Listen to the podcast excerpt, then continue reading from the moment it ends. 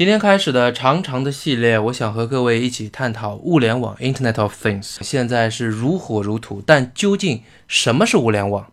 物联网这概念第一次是英国学者 Kevin Ashton 九九年在 MIT 就提出来的。麦肯锡最近寻访了业界多数的高管，将 IoT 这个概念准确地定义为 a network containing all smart devices with some sort of sensing mechanism that can communicate via the Internet with other smart devices or the cloud without human interaction。这里的关键词我称它叫网质感字。